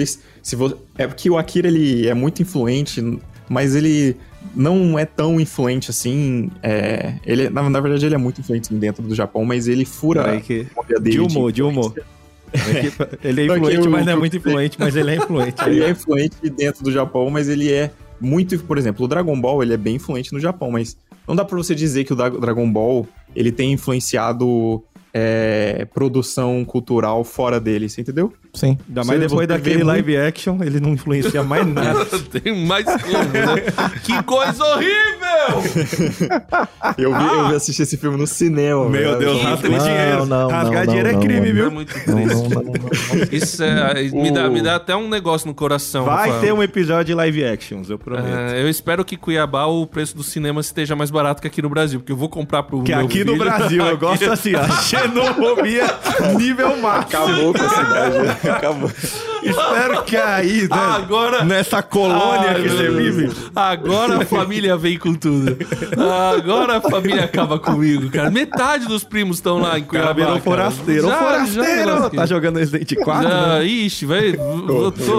Ai. Até... Ai, vamos lá. Até os parentes que já faleceram vão me pegar. Cara, teve outros gêneros também que começaram a sair. Saiu o Hajime no Ippo, um finalzinho de 80 ali. Teve também anime de esporte, né? Teve Capitão Tsubasa, que é o famoso super anime de esporte, que chegou pra gente, no caso. O Hajime no Ippo aí, vocês que são os especialistas, ele que inaugura mesmo, porque depois vem Slandan, que vai vir um monte na década de 90 até hoje, né? Também, aí vai basquete, patins, cara. Isso, mangá, né? Mas você tem um anime de futebol na década de 70. Chama isso. Super Campeões. Não, Super Campeões é o Capitão Tsubasa. Mas na década de 70 tem o... Ele é famoso, esqueci o nome dele, famoso qual, né? Pelé. Hoje eu acho que mangá e anime de esporte é bem pesado nas revistas shonen. É muito forte, né, a galera? Muito. Kuroko no Basket, tá aí pra provar isso. Kuroko no Basket, tem Haikyuu, tem... Sim. Blue Lock é um anime de futebol que saiu agora, acho que ano passado. O que não me pega muito, né? Porque assim, se eu quero jogar bola, eu vou jogar bola. Os caras vão ver um anime do cara jogando bola. Acho que é tipo viver um The Sims, né, mano? Cara, o Haikyuu é muito massa, velho. Não, é bom, assistir aquele Air Gear lá, que é o de patins lá. Beleza, mano. Você tem um plot interessante, mas sei lá, não me pega, porque tipo, vamos jogar basquete. Aí você vê o anime dos caras jogando basquete. Mano. Reúne 3 amigos aí, faz um 2x2. E tipo, o 80 se aproveitou muito de que tipo, meio que pipocou esse investimento, né? Pra migrar um pouco de mangá pra também lançar animes. Sim. Então veio muito orçamento aí pra galera e tal, e o pessoal começou a se enveredar por vários outros nichos. Incríveis o nível das produções nos 80. Eu acho lindo, maravilhoso. Pra mim, o Japão nunca mais conseguiu produzir anime da mesma forma como ele produziu nessa época. Eu creio que deve incentivar a moçada a jogar, de certa forma, também. É bom. Aqui pra gente, a gente é meio tio já pra isso. Não, né? E teve uns crossover também da galera lançar o Master System no Japão e fazer o lançamento de um anime, assim, meio que em parceria com o jogo e lançar o Master System junto. A galera da SEGA, João. Em 80 e... 87. Tectoy maior que SEGA. Ei, meu primeiro console foi um Master System 3, pô. Tectoy. Com o Alex Kidd na memória. Oxi, Mônica e o Castelo do Dragão. Mônica e o Castelo do Dragão. Geraldinho. Isso aqui é só aqui. Agora um outro fenômeno aqui em paralelo com o Brasil, mano, que chegou o famoso Jack Sparrow. O famoso piratão. Só que, na época, foi com o famoso VHS. Isso acontece porque ele tinha cassete. Lá no Japão eles tinham um método de distribuição de anime que era de OVA. Que ele não era... Ele, o OVA não era transmitido em stream pela televisão. Era grande. Mano. Era um feito separado. Tanto é que os caras gastavam tanto dinheiro que, por exemplo, o Legend of the Galactic Heroes, que é um anime bem famoso dos anos 80, ele foi feito inteiro em OVA e ele tem mais de 110 episódios de OVA. Os caras fizeram mais de 110 OVAs diferentes. Então os caras gastavam um dinheiro, assim, absurdo pra produzir. Já existia um shake. Mas também sobrava dinheiro pra fazer qualquer coisa. O Akira, eu trouxe uns dados aqui sobre o Akira, porque o Akira, todo mundo já assistiu o Akira? Sim, sim. O filme? Sim. O Akira, ele, na época dele, eu fico imaginando o pessoal que assistiu na época, deve ter sido um negócio alienígena quase, porque é impressionante. Sabe quantos desenhos à mão tem o filme inteiro do Akira? 160 mil. Ô, louco. Porque a maioria das animações da Disney, elas eram animadas em 12 frames. Então, em um segundo, eram 12 desenhos. O Akira, ele é animado em 24 frames, então é o dobro de um desenho convencional da Disney. Então, porque ele usa o padrão cinema. Ele usa o padrão cinema, que é 24 frames. Só que como animação tinha que ser desenhado à mão. Sim, nossa, impressionante. Quanta tendinite no Gerona, rapaziada. É por isso que é bom. É por isso que é desse jeito. É, se você for ver toda a cena, alguma coisa se mexe em algum lugar da tela. Impressionante. E... imagina que o filme do Akira tem 2 horas, cada segundo do filme tem 24 frames, então cada segundo dessas 2 horas tem 24 desenhos que eles fizeram. É muito absurdo. 2 horas. É absurdo, e é impressionante, e virou um marco, assim, de produção, furou a bolha dele completamente, até pela questão temática do cyberpunk, porque relacionando com o contexto histórico que o Japão tinha na época... a narrativa otimista que eles tinham nos anos 60, anos 70, começa a se desaparecer um pouco agora. O Legend of the Galactic Heroes, ele é bem trágico. O Gundam, você começa a ter anime de mecha e Deon, uns outros animes assim, que eles têm uma visão razoavelmente pessimista, assim, da tecnologia. Tem umas coisas que acontecem no mundo que elas contribuem para isso. Começa a ter convenção climática, uns negócios assim...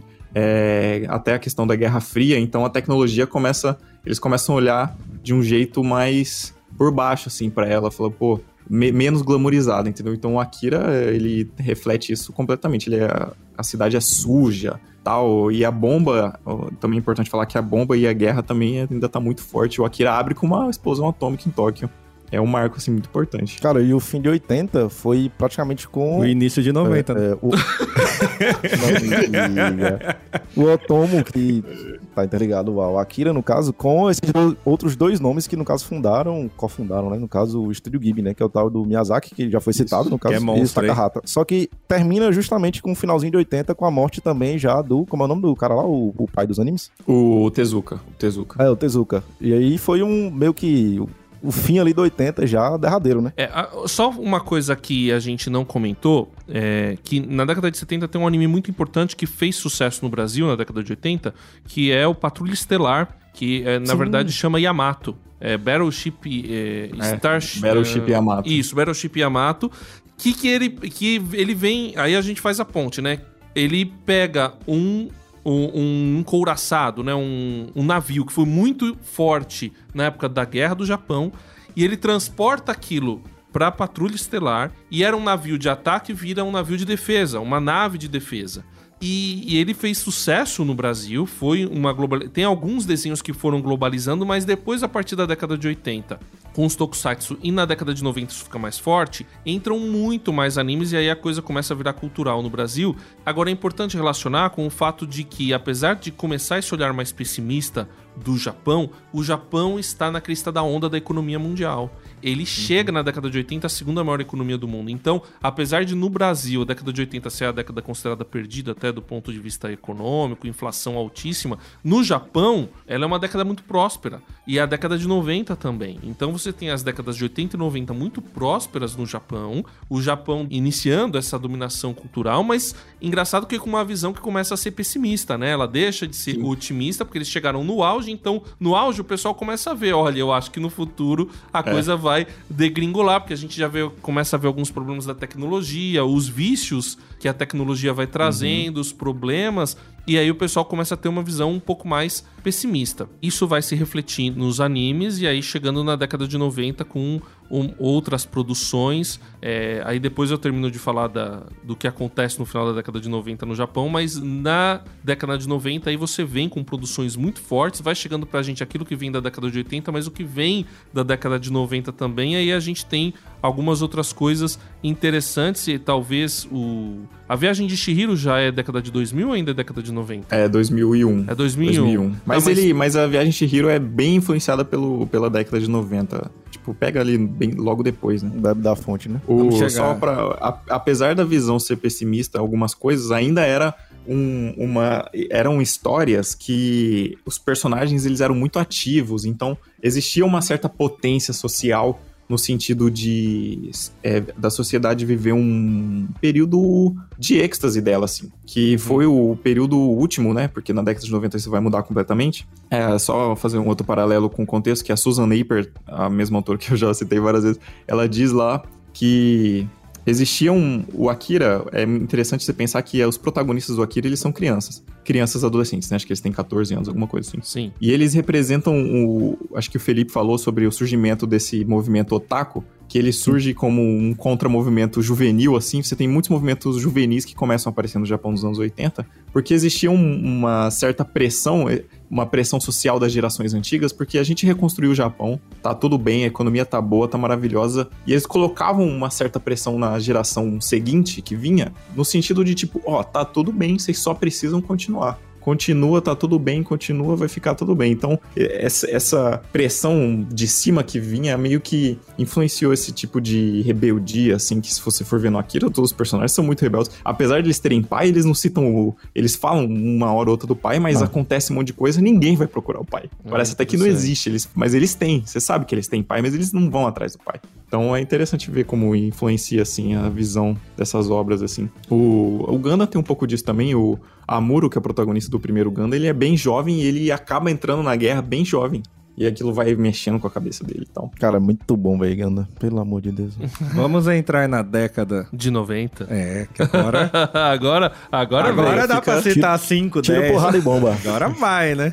Agora One Piece, Hunter x Hunter. Então, e o Yu Yu Hakusho... os velha guarda saia e entra os novinhos. Yu Yu Hakusho, Samurai X... Qual que é o nome do autor do Yu Yu Hakusho, que é o mesmo autor do Hunter vs Hunter? É o Togashi. Yoshihiro Togashi. Então, aí, esse cara é importante. Com certeza. Muito importante. Bom. Né? Esse cara é bom. Porque a gente sabe... Yu Yu Hakusho, que é o anime com a melhor dublagem. Tem certeza. Rapadura é doce, mas não é mole não. Rapadura é doce, mas não é. Sai daqui, Urucubaca.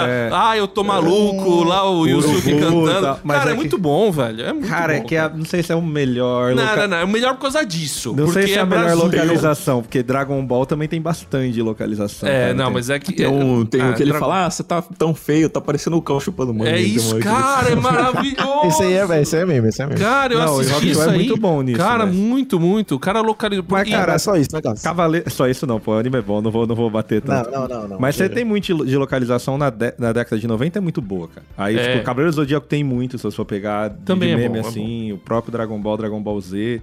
Que aí nessa fase já vai estar 90, acho que é a Saga do Céu já. Então, você vai... e o Toriyama, ele vira rei aí nessa época, né? O Toriyama tipo, vai... sacramenta como o grande, né? Qual que é o nome do... O Samurai X também é muito bom, cara. Samurai X. A dublagem dele é muito boa também. Não, mas o anime é muito bom. Sim, e esse é um anime legal, porque ele vai ter remake, tá? Eles anunciaram o remake. Vai ser... Tô sabendo. E a gente vai ver ainda, a gente vai falar da porcaria que é os live action na história, mas o live action dele não é tão ruim. Ainda mais comparado aos outros. Eu ouvi falar é o único que você assiste e fala, beleza. Eu preciso assistir. Mas o Rurouni Kenshin, né, o Samurai X, eu acho que ele é um anime importante para falar sobre o contexto socioeconômico-cultural, porque ele pega... A gente falou, né, década de... o século XIX marcou uma virada no Japão, sim, que é o que o Rurouni Kenshin trata. Ele trata justamente dessa virada. O samurai, né, o Kenshin... Ele é um samurai da velha guarda, que era um assassino mercenário. Quando ele vê tudo que ele causou, ele vira a lâmina da espada dele.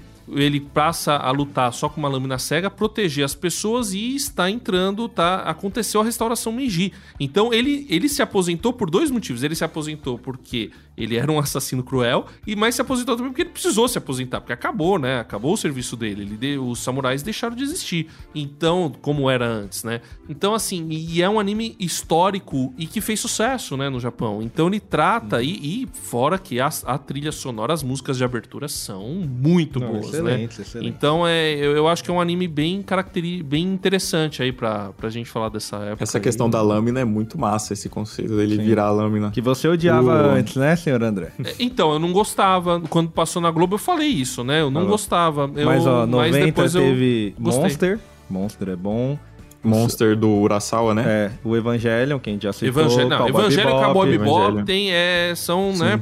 Ghost in the Shell também é década de 90. É interessante que a gente vê que tanto o Cowboy Bebop quanto o Ghost in the Shell, o Samurai X até, de certa forma, Evangelion, eles começam a virar a história pra coisas muito internas, assim. Exato. Coisas do consciente e tal. Isso também relacionado com o contexto da época que aí o Japão entra em crise completa. Os anos 90, que a década perdida deles é essa. Exato, porque aí eles vão entrando num problema sério econômico, que aí fura a bolha, é a quebra das bolsas da Ásia, né? Vai começar isso. E vai entrar na década de 2000, e aí vem a ascensão da China e o Japão ali deixando um pouco de ser protagonista na questão econômica, mas e é importante. Aí esse olhar pessimista começa a se intensificar. Isso. Uma busca muitas vezes pelo passado histórico japonês ali do século XIX, né? Aumenta ali os animes de samurai, né? Tem bastante animes de samurai. Bastante coisa. Acho que o Vagabond, não sei, não, acho que ele só surgiu depois, mas o Samurai X é dessa época. Vai combinar no Champloo, que é só depois de 2000 também, mas... Champloo é muito bom. Né? Mas aí nessa época você tem o Totoro também, a gente tem que falar muito bom. O Totoro é Ghibli, né? Ghibli. Sim, Ghibli. Tem o Túmulo dos Vagalumes, o filme mais triste da história. Tem a Princesa Mononoke lá também, que é a mina do lobo. Princesa Mononoke. Aí já fala sobre questão... Mas a Princesa Mononoke é década de 90 ou 80? 90. Ou 90. Ele fala sobre coisas climáticas relacionadas à natureza, ali, o Miyazaki, né? O serviço de entregas da Kiki é década de 80 ou 90? Acho que é 99. É 99. É que 90 começa a ter essas viradas de assuntos bem mais relacionados a pautas mundiais, vamos dizer assim. 89. 89, o da Kiki, 89. Ah, e aí você tem... um anime aí que tá até o que não chegaram lá ainda o anime que mais não aumenta dinheiro no mundo chamado One Piece. Estão buscando, estão navegando e não chegaram ainda. Né? Vai chegar quando? Tá pior que Cavaleiros do Zodíaco. Você ficava lá subindo aquela escada lá, Zodíaco... aí acabou, chegou lá em cima, chegou, libertou a Atena, pronto, resolveu. Agora não, o One Piece tá lá, navegando. Aí conta uma história paraná, aí canta, não sei o que era, saqueta. A questão é que assim, Cavaleiros do Zodíaco não movimenta nem 10% do que o One Piece movimentou na história, só isso. A diferença... Nossa, aí pô, só assim, ele tá certo, André. Só tô querendo dizer que assim, tem outros animes, eu até falei, eu acho que o anime que eu prefiro mais é o Hunter x Hunter, que também é de 90, que eu acho animal, absurdo. Pra mim é o melhor de todos. É o melhor da história, o melhor sistema de batalha, eu só não pus em primeiro porque ele tem risco de não terminar. É diferente de uma história que não acabou e de um autor que às vezes para de escrever. Essa que é a diferença, mas o One Piece não tem o que a gente falar, a maior representação de anime que existe, no sentido assim, o cara mantém até hoje, o cara furou a bolha, a gente tá falando de cara de K-pop pedir bênção pra ele, político, todo mundo quer saber da história do cara, ele foi animal. A trajetória do One Piece ela é até difícil de explicar, porque se a gente olhar, fazer um paralelo com a Marvel hoje, a cada coisa nova que a Marvel faz... e começa a entrar no meio da cronologia da Marvel, e a cronologia da Marvel aumenta, então a cada coisa nova um pessoal sai. Então é como se você aumenta a história, mas aí um pouquinho das pessoas não conseguem mais acompanhar, então a cada coisa, cada filme, cada série que vai saindo, vai diminuindo meio que o público, né? O pessoal que realmente acompanha. O One Piece, ele tá sendo publicado há mais de 20 anos e é o contrário. O pessoal só entra, né? Aumenta, e a demanda de One Piece aumenta, e cada capítulo novo que sai, você vê o pessoal do Twitter fica falando, fica doido e tal, e... Mano, quando terminar... Vai ter nego precisando tomar Rivotril, né, velho? Mas é que assim... Imagina se tem um final ruim. É. Nossa, eu vou amar, cara. Eu vou amar. O cara ficou a vida inteira acompanhando. Há sempre grande chance. Mas uma coisa, assim, que tem que tirar o chapéu, que ele é monstruoso, assim, em questão de história. Ele faz ligação de capítulo 110 com capítulo 600, assim, é um negócio... Não, é absurdo. E, assim, quem sabe a história mesmo é ele e acham que tem um dos roteiristas que sabe mais do que ele tá fazendo. Então é absurdo porque ele tá fazendo meio que sozinho, entre aspas. Ele não divulga muito. E ele já comentou que se as pessoas descobrem o que ele tá escrevendo, ele muda a história. Então, tipo, ele fala que ele acompanha algumas fandoms assim, fala, tem uns segredos que ele tá... Ah, vai ser isso. Aí ele vê que a maioria tá acertando, ele muda. Ele fala, não vai ser não, a maioria não vai acertar não. É uma obra aberta, 99, né? Acho que não é o anime, mas o mangá do Naruto começa a ser publicado. É, começa também, o mangá. O anime acho que é 2001, 2004. É, isso. Aí entra nos anos 2000, a gente tem... e aí até hoje, pra gente encerrar aí, que essa história foi longa. É, muita... a gente tem... De 2000 pra frente, Fullmetal, maravilhoso. Fullmetal. É, o shonen. É interessante ver como os arquétipos estabelecidos pelo Toriyama se repetem, tanto de personagens quanto de narrativa. Então, se você vê os protagonistas, os principais shonens depois de Dragon Ball, tanto o Yusuke, o Gon... o Naruto, o Luffy, eles são bem... Tem uma personalidade muito parecida. Eles são bobão... Goku em algum momento. E arquétipo... Assim, ele sempre tem um amigo sombrio. No Yu Hakusho tem o Hiei. No Naruto tem o Sasuke e tal. E que boa parte vai preferir o amigo sombrio em algum momento. É... O Hunter Sorriso, Hunter não, já falei que o Sasuke é emo, ele não é sombrio. O Sasuke é a lenda viva. Sombrio é Madara e Orochimaru. Sasuke é tem emo. Os arquétipos de arcos também, que sempre vai ter o arco do torneio e o arco do treinamento. Sempre tem. E o protagonista sempre vai ficar sombrio também. Em algum momento ele vai perder a paciência. Isso se repete assim, pra todos os shows. É tipo o principal de RPG, né? Que começa no quarto, acorda. Acorda no quarto, acha dinheiro no quarto e começa a sua jornada. Fala tchau pra mãe e pro pai. É muito bom. Mas o Gundam tá aí, né? Continua a década de 80. Mas o Gundam não é mainstream, tá lançando. Acho que o último mecha que foi realmente mainstream foi o Evangelion, faz muito tempo. Não, mas é que o Gundam tem o público dele, né? Então falou-se muito mas sobre o Gundam. Nichado. É tipo Detonautas, né? O mesmo público. E agora tu pegou pesado, viu? É a mesma galera que tá ouvindo há uns 20 anos. Então, mas o Gundam Wing... Bom, eu vou falar daqui a pouco sobre o que tem Gundam Wing. Mas, enfim, década de 2000. Acho que a gente tem um anime muito importante pra falar, que é o Death Note. Death Note, sim, mas acho também. Que de 2000... Ele meio que... Pokémon e Digimon também foi nesse boom aí, de início de 2000, velho. Mas acho que também... o que mais marcou, apesar de ser meu preferido, é o Narutinho, né? Não tem como. Não, isso sim. É que o maior. O Death Note acaba sendo muito importante pela narrativa dele, porque ele muda... Como é que não é que o protagonista se torna sombrio? Ele é desde o começo, entendeu? Ele, e no fim das contas, o protagonista é o vilão da história. Então isso ele influenciou muita coisa também. Tem bastante história que eles começaram a, em vez de priorizar uma luta física, eles começaram a priorizar uma luta intelectual. Muitos animes, assim, começaram a sair mangá nesse sentido. Ele influenciou finais ruins, né? Depois do Death Note você vê vários aí, né? Até Lost, Game of Thrones, o pessoal vai se inspirando no final porcaria. Aí a gente também acha que é bom... não sei que outros autores e animes, acho que o Saitama, né, o One Punch Man, acaba sendo... É o One, né? É o One. O One é o autor. Ele entra numa fase importante dos animes que são... Ou dos mangás e animes que são nativos da internet. Eu não sei o nome do... O mangá acho que é de 90, que é o do Demon Slayer, que também foi muito bem. Não, o mangá é recente do Demon Slayer também. Então sei lá qual que é o de mais antigo. Mas Demon Slayer é muito bom, também falaram. Sim. Tem o tal do Jujutsu aí agora também, que o pessoal Jujutsu, tá... Eu gosto muito também. Que vai sair a temporada... Eu prefiro o Jujutsu do que o Demon Slayer. Jujutsu, o pessoal tá morrendo que vai sair a temporada. Ah, meu Deus! Você tem o Tokyo Revenger, né? O Sword Art Online que a gente já falou. Tem o... Ah, agora tem um monte de castelo. Acho bom fazer uma salientação que talvez... Assim, muita gente não gosta de Sword Art Online, eu até entendo, porque pra mim, o Sword Art Online é legal até o episódio 15, e aí depois fica meio difícil de assistir. A gente só mede o nível de influência das coisas a partir do tempo que passa, que você consegue ver exatamente o peso que aquilo teve.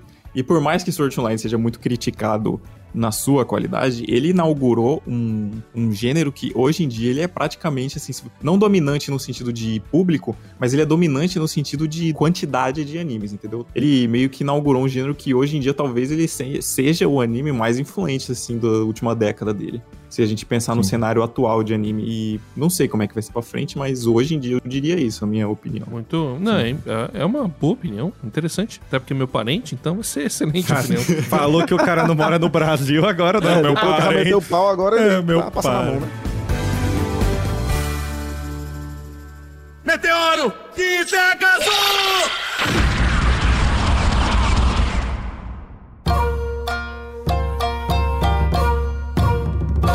Bom, senhores, só pra falar sobre a minha história com animes, começou com Cavaleiros do Zodíaco, por isso que eu citei, né, o Meteoro de Pegasus. Os Cavaleiros do Zodíaco foram o... Você já tinha outros animes que haviam chegado, a gente citou Trop Stylar, tinha Speed Racer, mas Cavaleiros do Zodíaco, pra minha geração lá, adolescência na década de 90, foi um estouro. E a partir dali que veio uma onda de animes aqui no Brasil, e aí depois veio, eu acho que na sequência do Cavaleiros do Zodíaco, foi o Samurai... Ai, como é que é o nome? Samurai Warriors. Não, teve o Samurai Warriors, mas teve o Shurato, que a gente nem falou, né, mas teve o Shurato. Aí veio Yu Yu Hakusho, que também foi muito bem. Aí Sailor Moon, que a meninada gostava, Sakura Card Captors. Guerreiras Mágicas de Heyer. Guerreiras Mágicas. Aí veio o Street Fighter, o anime do Street Fighter, que é muito bom. Meu Deus. Veio o... Fly, o Pequeno Guerreiro. Fly, o Pequeno Guerreiro. Aí depois veio o Dragon Ball no SBT uma vez por semana. Bucky. Samurai X na Globo. Aí a Globo começou a comprar uns animes, né? Veio o Samurai X e tal. E aí veio uma onda. Aí Cartoon Network também trouxe. Aí de repente tem canal só de anime. Então assim, mas tudo começou... Antes de censura. Mas tudo começou com Cavaleiros do Zodíaco, que foi o primeiro anime, assim, efetivamente que eu assisti, gostei, e achei legal, e acompanhei, e foi... E qual estilo que você mais gosta? Então, hoje em dia eu gosto eu acho que até pela minha idade, né, eu gosto do seinen, eu gosto de coisa que faz você pensar, então... anime de xadrez, né? Anime de drama, assim. Vou assistir em Gundam, que eu sempre gostei de mecha. Eu ouvia falar muito de Gundam e Evangelion na década de 90, e aconteceu um fenômeno aqui no Brasil que você encontrava muita coisa na Liberdade só. Você tinha que ir na Liberdade, pegar as coisas lá, os caras faziam a legenda e aí você conseguia consumir em videocassete. A Liberdade é um bairro da imigração japonesa aqui na cidade de São Paulo. Mas eu não ia pra lá, eu não comprava nada disso. E aí eu acabei... Ou tinha muita coisa em espanhol. Eu vi um vídeo de um amigo meu que era japonês e que o videocassete dele do Dragon Ball era em espanhol. E aí o pessoal consumia muito. Só que eu nunca tinha conseguido assistir Gundam Wing e Evangelion, que eu fui assistir adulto já. Mas eram animes que me chamavam da atenção porque eu sempre gostei do gênero mecha. E você, Felipinho? Qual que é o primeiro anime que você lembra de ver conscientemente? E qual estilo que você mais gosta? Né, velho? Acho que foi o Narutinho, 11 anos de idade. Eu até comentei, acho, no top 10, acho que foi. Deve ter falado. Só que assim, eu lembro vagamente de Cavaleiros também, mas eu não sei se foi antes ou depois de Naruto, porque já era o reprise do reprise do reprise, né? De SBT, eu não lembro exatamente se era Band, então não lembro vagamente se foi, mas o que eu lembro de característica, assim, e a idade, marcar, porque foi... Como é que eu posso dizer? Foi o início de Lan House e ao mesmo tempo anime. Foi um amigo que mostrou. Então daí que eu conheci outros animes. Então eu digo que é o Naruto. Mas sobre tipo, gênero, cara, eu gosto muito do mecha. Eu tenho um apreço assim pelo mecha, independente de se é anime, se é filme, se é série, se é boneco, se é brinquedo. Mas acho que o shonen acaba sendo mais característico do que eu gosto. Porém, eu ainda gosto de beber essa fonte, como o André falou, de algo que pensa mais. Não necessariamente só tiro, porrada e bomba, né? Quando é esse shonen tipo One Punch Man, que o cara é overpower, não que ele seja ruim, eu acredito que ele seja o One Punch Man é outra coisa, né, cara? Ele é quase uma sátira do shonen, né, de anime de lutinha, né, cara? É uma desconstrução. Exatamente. Ele, eu sei que é um ponto fora da curva, mas se fosse usar o lado ruim, se é que eu posso dizer assim, dele, eu não gosto. Mas, tirando ele, por exemplo, quando é um anime que traz um pouco do shonen, mas tem um pouco de cabeça, de mentalidade, de algo que traz a galera pra pensar, eu gosto bem mais. Mas eu me encaixo mais no shonen. Aí o inimigo dos conceitos, né? Totalmente. Difícil falar o primeiro, porque eu acho que eu vi também, assim, talvez Naruto seja um dos primeiros que eu acompanhei, mas eu vi muito Cavaleiros, que eu acho que foi antes. E a gente brincou aqui, mas acho que o Bucky, porque ele passava na afinada Band Kids. Louco. Assisti muito, velho. E eu era muito novo, então eu lembro que nessa época passava Bucky, Shurato, Fly... E tinha mais alguma outra porcaria que passava lá que eu não devo lembrar. Tem Shimuyo.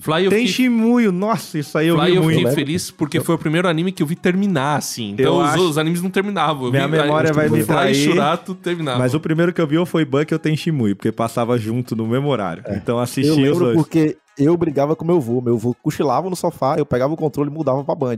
Quando ele acordava, eu tinha que mudar pra Malhação, porque ele queria ser a Malhação. Ah, nossa. Não, errado é seu avô, né? É seu avô ainda vê a Malhação. Mas a casa era dele e a TV também, né? Pô, eu ia fazer o quê? Me surpreende alguém que vê Malhação ter casa e TV, mas vamos lá. É... Rafael, qual foi o primeiro anime que o tio te deixou ver, cara? Ah, o meu primeiro anime foi Dragon Ball Z, só que não foi consciente. Eu assistia Capitão Caverna e Dragon Ball Z e era a mesma coisa pra mim, era desenho. Desenho. Ah, tá. E, depois que eu fui saber que tinha uma diferença, era japonês, eu não assistia. Eu assisti Death Note e Fullmetal, né, no ensino médio, que eu voltei a assistir anime e me pegou porque é um tipo de mídia muito diferente do que a gente já tá acostumado a ser bombardeado. Sim, por anime bom pra ver no ensino médio, Death Note, né? O cara escrevendo o nome dos amigos no caderno. Eu assisti no ensino médio também, pô. Caramba, foi muito bom. Aí, tipo, a partir daí, pandemia, eu vi, tipo, dezenas de animes. E eu gosto, acho que o meu estilo preferido, eu gosto muito de ficção científica. Então eu gosto de mecha, mas até coisas que não são mecha, o André falou sobre o Psycho-Pass. Cara, o Psycho-Pass é muito bom. Eu gosto muito de tudo do Psycho-Pass, da estética dele, do tom dele e tal. E eu gosto mais, assim, dessas coisas orientais de ficção científica, porque eu acho que os japoneses, eles inventam uns trem, assim, inacreditáveis. E eles vão mais profundo na questão da tecnologia, isso, né? Eu gosto, mano. Um troço louco, assim. O Psycho-Pass, cara, a história dele é...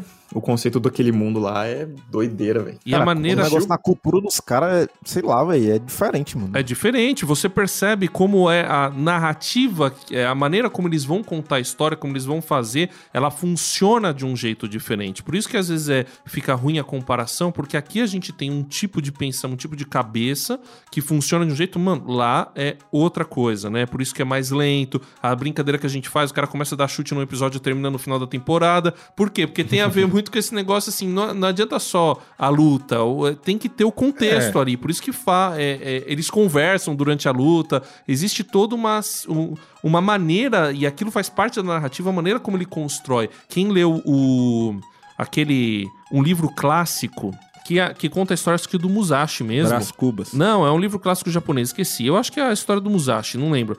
Que dizem que ele é muito lento. Então, antes de ir pra luta...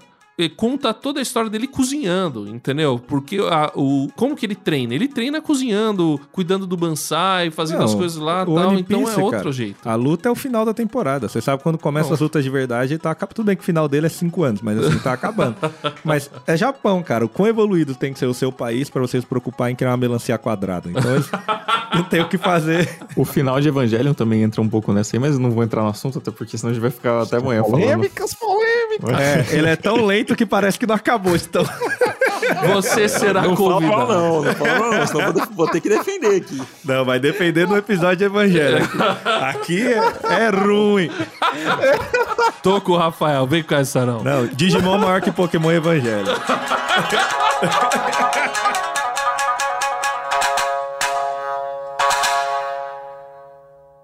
Viajando por terras distantes. É uma produção transmundial.